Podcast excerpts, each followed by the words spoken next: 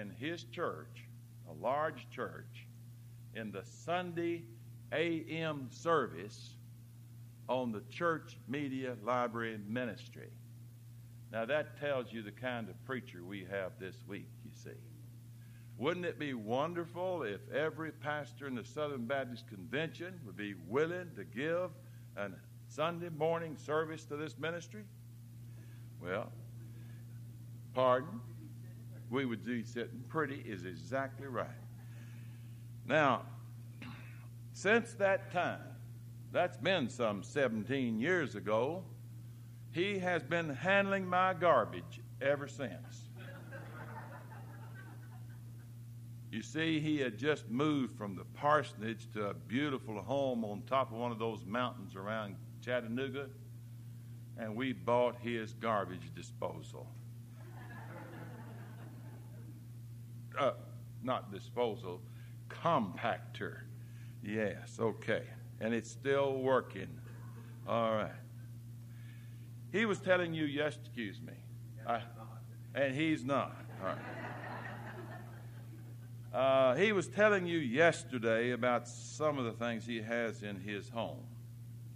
I want to tell you that it is an experience to be in his home. I love to just walk from room to room and just look. I, you cannot believe. I mean, a collection of beautiful things from all over this world. And I'll never forget the first time he showed us his new Chinese furniture in his bedroom a Chinese bed, a Chinese chest, Chinese this and Chinese that. And I said, Well, Dr. McIntyre, the only thing you lack is a Chinese woman.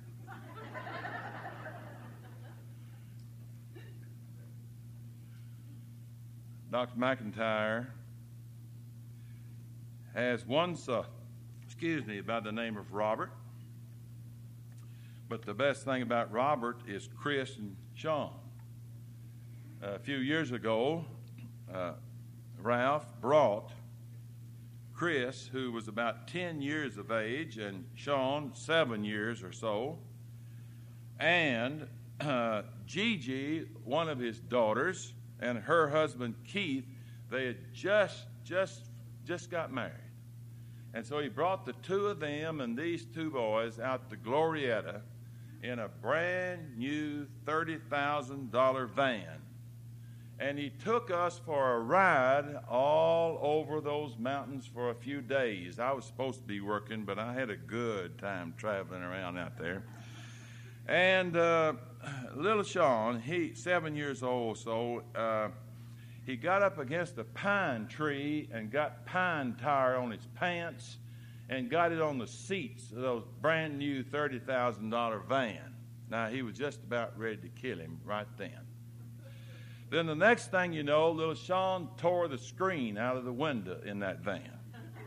He was really mad then, I'm telling you. Then he took Sean to a local store in Santa Fe and bought him a brand, brand new pair of white tennis shoes.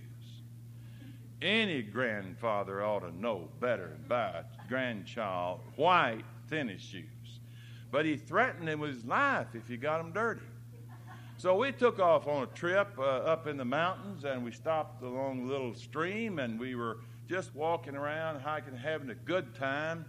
And I looked up at little Sean and the tears were just flowing down his cheeks, just really in bad shape. And then I looked down and there he was, standing where a cow had been.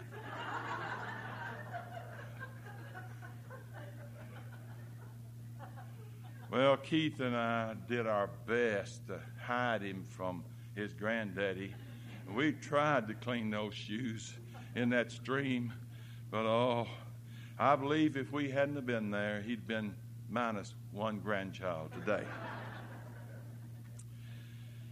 And then he had a, has a daughter, Candy, and uh, she has two boys and one girl. I mean, he has a lot of grandbabies. Last night he called one of them because this was yesterday was her first day in school. Now, that's the kind of man we have speaking to us. He loves grandchildren. And he was talking yesterday about some people who uh, are giving. Let me tell you something. We're hearing a man who is giving.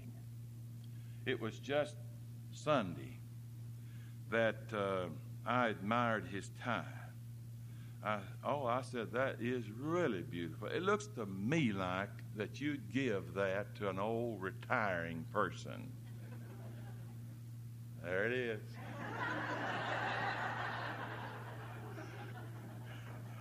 Dr. McIntyre, I sure do love those pants you have on.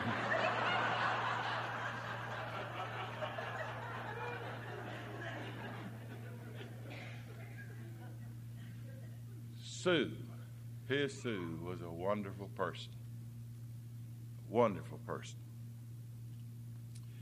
And Evelyn and I happened to be the very last persons outside the immediate family with Sue before she died. I'll always be grateful that we had that wonderful experience that day. And then my dad passed away in June. And who should show up? A 300 mile trip from Nashville just to be by our side, but Ralph McIntyre. He's one of the most giving, caring, loving persons I've ever known in my entire life.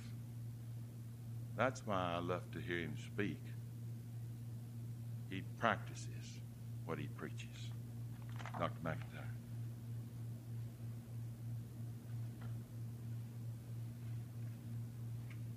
Thank you, James. There's a one tie limit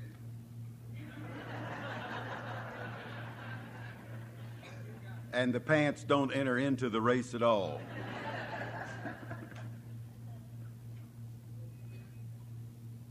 Isn't it good to be at Ridgecrest?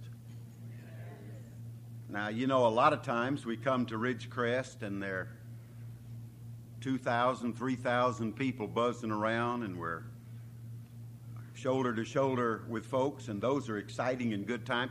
But I'll be honest with you, I am enjoying a quiet campus. Isn't it nice? And the weather's perfect. If you don't think it is, go find a television somewhere and see what's happening south of us. This is absolutely perfect and it's wonderful. And I'm glad to be here with you this week. This morning, I want us to look at some verses of Scripture from the 47th chapter of the book of Ezekiel. Now, when was the last time you spoke from Ezekiel, or that you sought to share some truth from the rich well that is Ezekiel. Well, if you haven't been visiting with us, brother, lately, you need to. Wise in many ways, and he gives us some wonderful truths. The 47th chapter of the Ezekiel book, and I want to read, uh, oh, verses about 1 through 6 and then 9 as the focus for our thinking this morning. The man brought me back to the entrance of the temple, and I saw water coming out from under the threshold of the temple toward the east, for the temple faced east. The water was coming down from under the south side of the temple, south of the altar. He then brought me out through the north gate, and he led me around the outside to the outer gate facing east, and the water was flowing from the south side. Now, I'm sorry, if any of you folks from the north, how many times the Bible does speak and make reference to the south. And don't forget that Paul wrote and said, You all, on any number of occasions. All right. As the man went eastward with a measuring line in his hand, he measured off a thousand cubits Then he led me through the water that was ankle deep. He measured off another thousand cubits and led me through water that was knee deep. He measured off another thousand, and he led me through water that was up to the waist. He measured off another thousand, but it was now a river, a river that I could not cross because the water had risen and was deep enough to swim in. A river that no man could cross. And he asked me, Son of man, do you see this? Now, the ninth verse.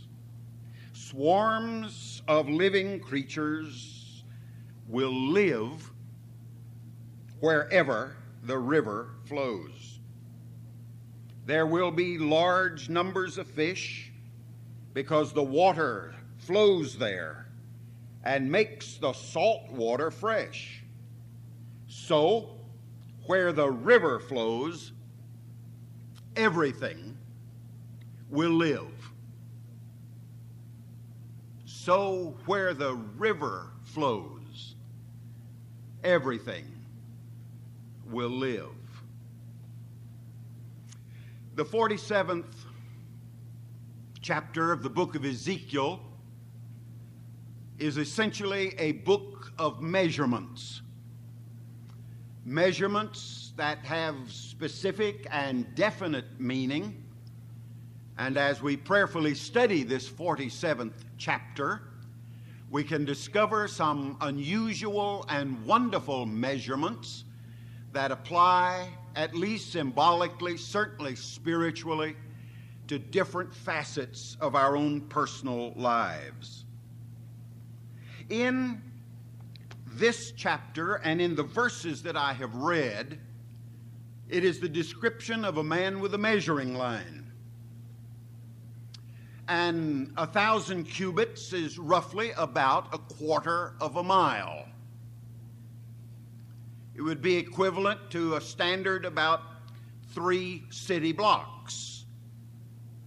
And the description that is here given is of the measurement of that line going ever deeper out into the flowing river.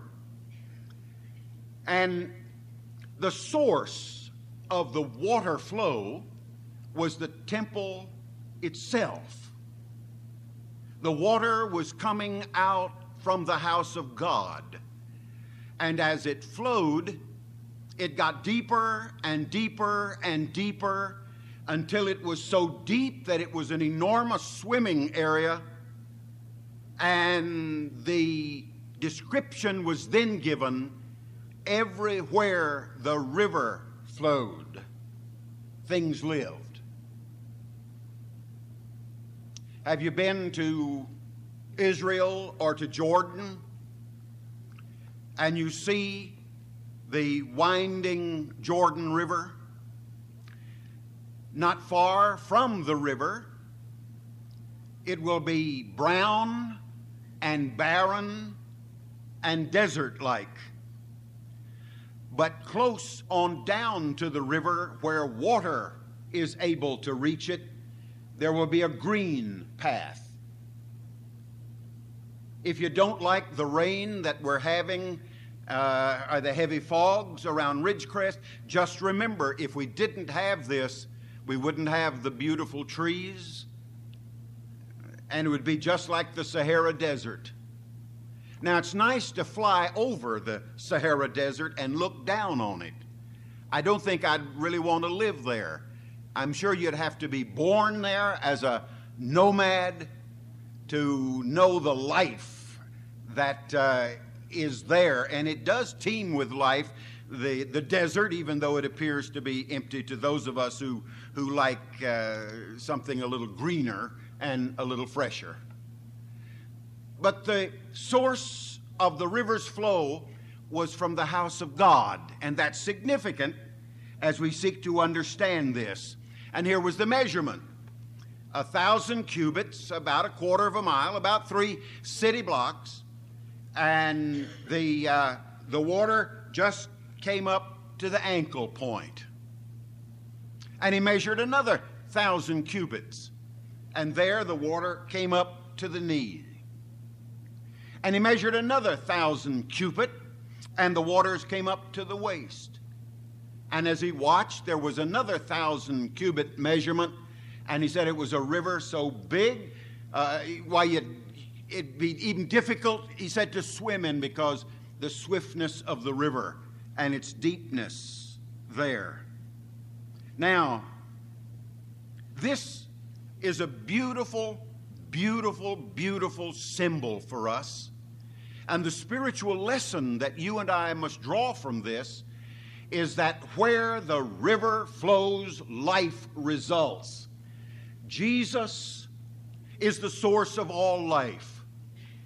Jesus Himself, as the very temple of God, it is from Jesus where the river of water flows. And you and I then are not simply to stand back and look, but we are to acknowledge the fact that we have a part in being certain that the dry places of the world find the water that flows from the Son of God. The first level was down there at the ankles. Now, these pesky, ugly grandkids that I've got that James was talking about. By the way, that oldest one will be 20 this Friday. Um, th- I've taken the grandkids a lot of times to the beach, not as often as they want to go. I happen to be living now in a condominium in Nashville, been there for a few years, and I bought one where I can walk right out my front door, right across the walkway into the swimming pool. Now, if you don't think my grandkids like where I live, you've got another thing coming. Because they come through the patio, the back door, and say, Hi, Granddad, and they've already got their bathing suits on, and they head straight out that front door and right out to the swimming pool. Well, when I get out there with them, the water level moves up, you know, several feet. I displace quite a few tons of water uh, when I get out there in, in, in the pool. But when, when, when, they're little, and I've got some that are still little, the newest ones, just uh, about three months old now, uh, when, the, when the little ones come, they always, we always make sure they play around down in the shallow end.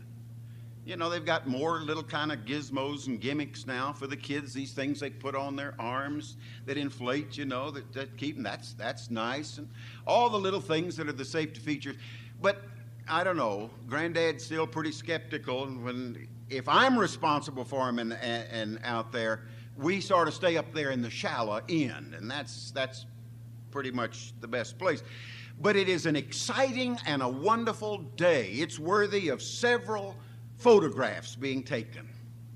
When the kids feel that they're big enough, and when we feel they've been in it long enough to where they can venture out of the shallow and get on over into the deeper water, and where they go down, they touch the bottom, they come up, and they say, It's over my head, Granddaddy! And they're as happy as they can be. They're out where it's deeper. And then, if you don't watch them, they're sneaking across that line, you know, right in the middle of the pool to get out there really where they're not supposed to be yet. Now, none of us want our kids to spend all of their lives down in the shallow end of that swimming pool. There is an appropriate time for that. And there's a time when it's dangerous to be farther out into the deeper. So there's an appropriate time to be where the water just comes in there over the ankles or maybe even up to the knees, but for safety's sake, of, for any number of reasons, not to go much further than that. But now, when if if Chris were to come to see me, he's my 20-year-old grandson. And if Chris stayed down in the shallow end, and he's taller than I am, and if he'd just stay down in the shallow end of that pool and say, just sort of kick the water around a little bit and say, I don't want to go any deeper than this, Granddaddy, I'd say, hey, son, get on out there. Because you see, it's not appropriate to stay all our lives in the shallows.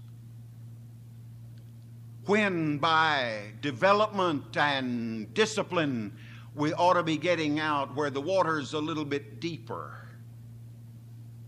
Now, there's a marvelous picture, I think, of life itself in that. There are far too many of us, all of us, me included, who still kick around where the waters of life are just ankle deep. When by discipline and by work and by study and by prayer, we ought to be out where the water's a little deeper and trying things we haven't tried before spiritually and digging into areas we haven't dug in before intellectually and academically. You see, the wonderful thing about a week like this and the conferences that are available to you is the fact that, that if you arrived at Ridgecrest Saturday or Sunday, uh, and in your particular work in the church media center, that you know mentally that, well, I really don't know much about this. I'm really just at ankle. The water's just up over my ankles. That's about as far as I'm comfortable with. But when you get home, well, you see, you're going to be comfortable with the water up a little higher at your knees or at the waist. And some of you have been swimming around in this pool long enough that you're out there where the river's broad and wide and you can really splash around.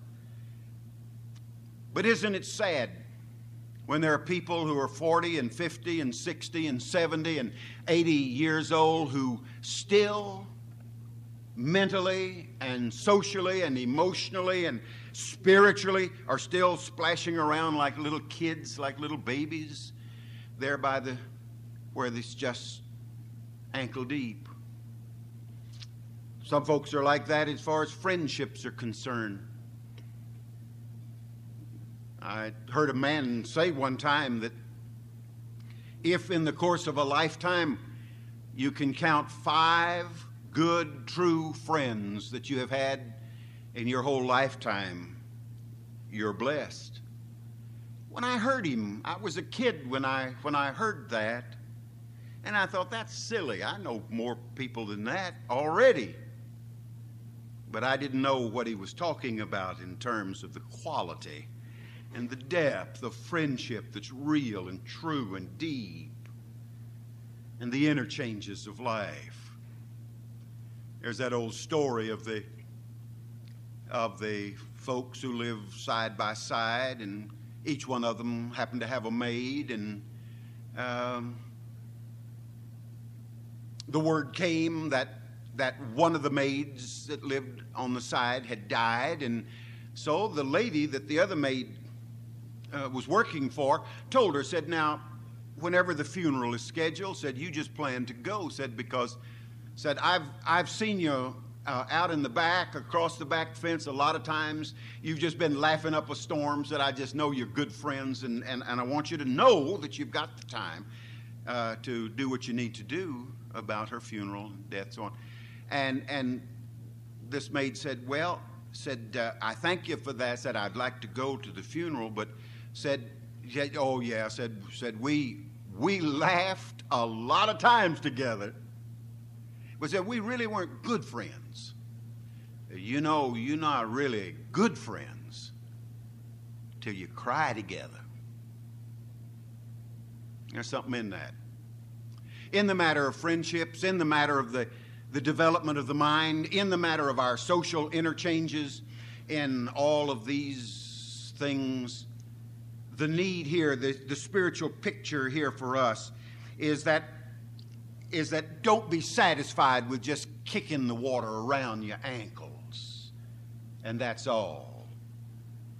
But there needs to be a desire on our parts that, that we get out where it's a little bit deeper in these experiences of life. If the desert is ever to bloom, and there's a lot of desert area around the area where you live, it may be pretty and lush and green as far as the eye is concerned, but there are a lot of desert hellholes in every place that we live. Most of us don't have to go a block away. We certainly don't have to go a mile away. Certainly, in most of our downtown areas, there's an awful lot of desert. There are hellholes all around us of people who are struggling to try to find some kind of meaning for life or to escape from life, and they're really living in a desert. And what they need is the water of life. And where's the water going to come from to them? Through us. And so we need to be dissatisfied if we're perfectly happy to splash around and have our own needs filled without looking around us and realizing that there is a need for us to go deeper so that the area in which we live can receive of the water that flows freely. We need to go deeper in consecration seeing the challenge that's around us and having the conviction that we can do something about it and exercising that kind of self discipline that moves us out of ankle length, splashing around in the shallows to where we get deeper. We need to, we need to go deeper into this stream in the area of the patience that we exhibit toward others that really is, I think, a gift of, of age, patience that is able to develop in the realization that folks are sometimes not nearly as bad as we imagine them to be at younger times. To be patient with folks' slowness to come to an understanding of maybe truths or positions that God has allowed us to have for some time. We need patience. We need to go deeper in prayer. The prayer life for most of us, I'm afraid, is pretty shallow. There are folks who go to their graves having lived seven, eight decades, whose prayer life still consists of, now I lay me down to sleep, kind of praying. To go deeper in our own personal discipline of prayer life. Prayer is not an easy thing, prayer is not a natural thing. The devil works overtime to keep the children of God from being in contact with God.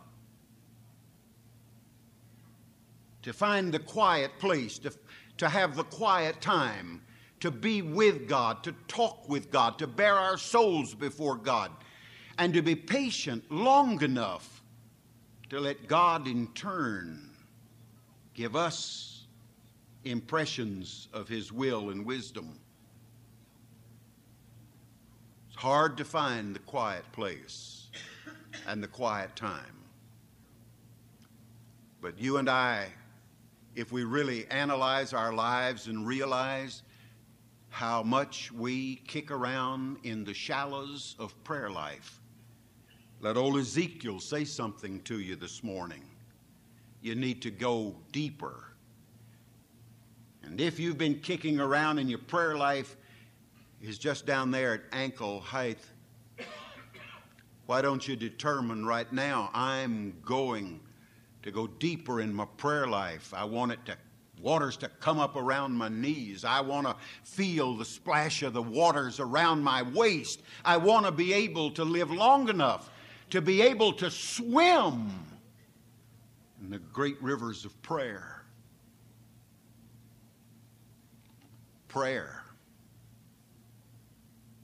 A number of years ago, when I was in India, I was in the town of Dehradun, a northern town right in the foothills of the Himalayas.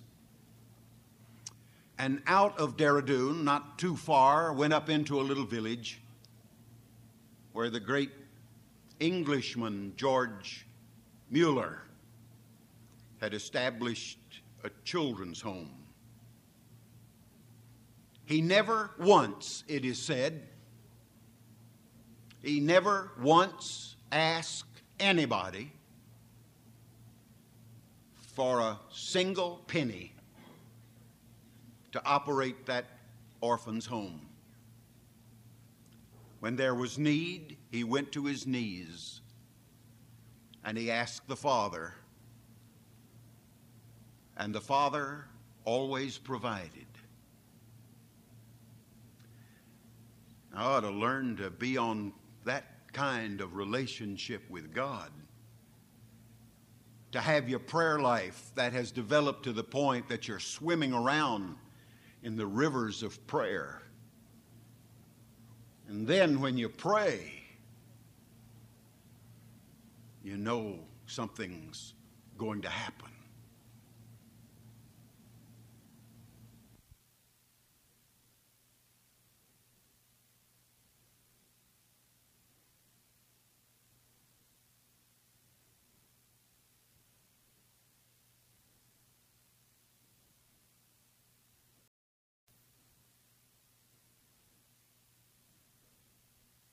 Some wonderful years in Memphis as associate pastor with Dr. Robert G. Lee, early years of my ministry. And there was Jesse Parker, who was a member of our church.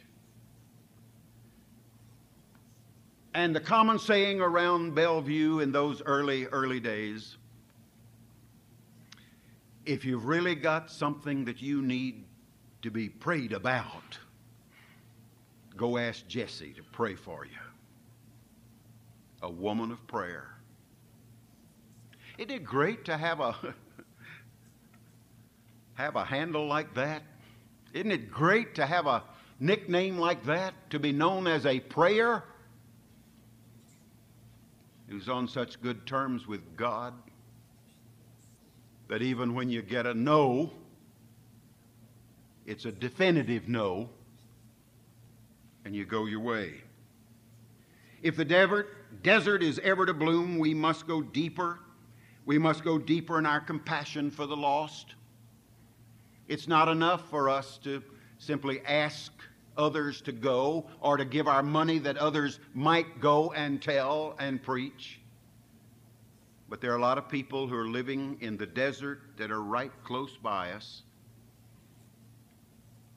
And if they're ever to see any blossoms and blooms in their deserts of alienation from God and the sin of their lives, it'll be because you and I are willing to take a chance on God, swallow our pride, swallow our lack of knowledge of, of whatever it is, but to say a word for Jesus and to dig a little tunnel, to dig a little coulee, as we say down in some parts of the South, so that the water can flow out and touch lives that are living in deserts.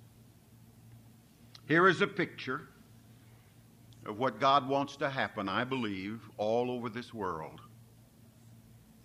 That one by one, individually, that we catch that picture, we catch that vision, and that we see that indeed, from wherever we are, from whatever depth of the spiritual experience that's ours, from whatever level of the spiritual life that we're now living, that there is something beyond, there is a deeper bit of water beyond, and it needs to be our concern and our prayer and our interest that we be deeper tonight in the swim of things than we are this morning. And that by the time we get home and that next week, that we will be swimming in deeper waters than we were when we came. And the folks who work with you at church and the folks at home are going to be start to scratch their heads and say, What in the world happened to her last week?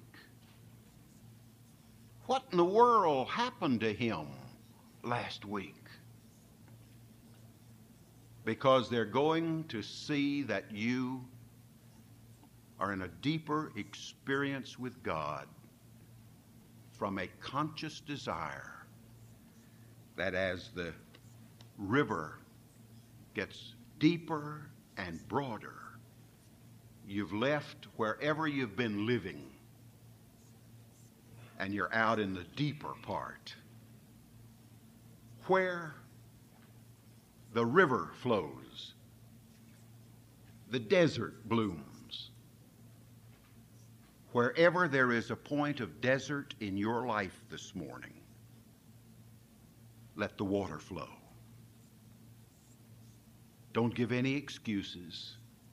Don't close the doors and the windows, but open them up and bid the waters of God to flow into whatever is the desert point of your life and kick that water around and splash in it and play in it and get on out where you can swim in the waters that God provides.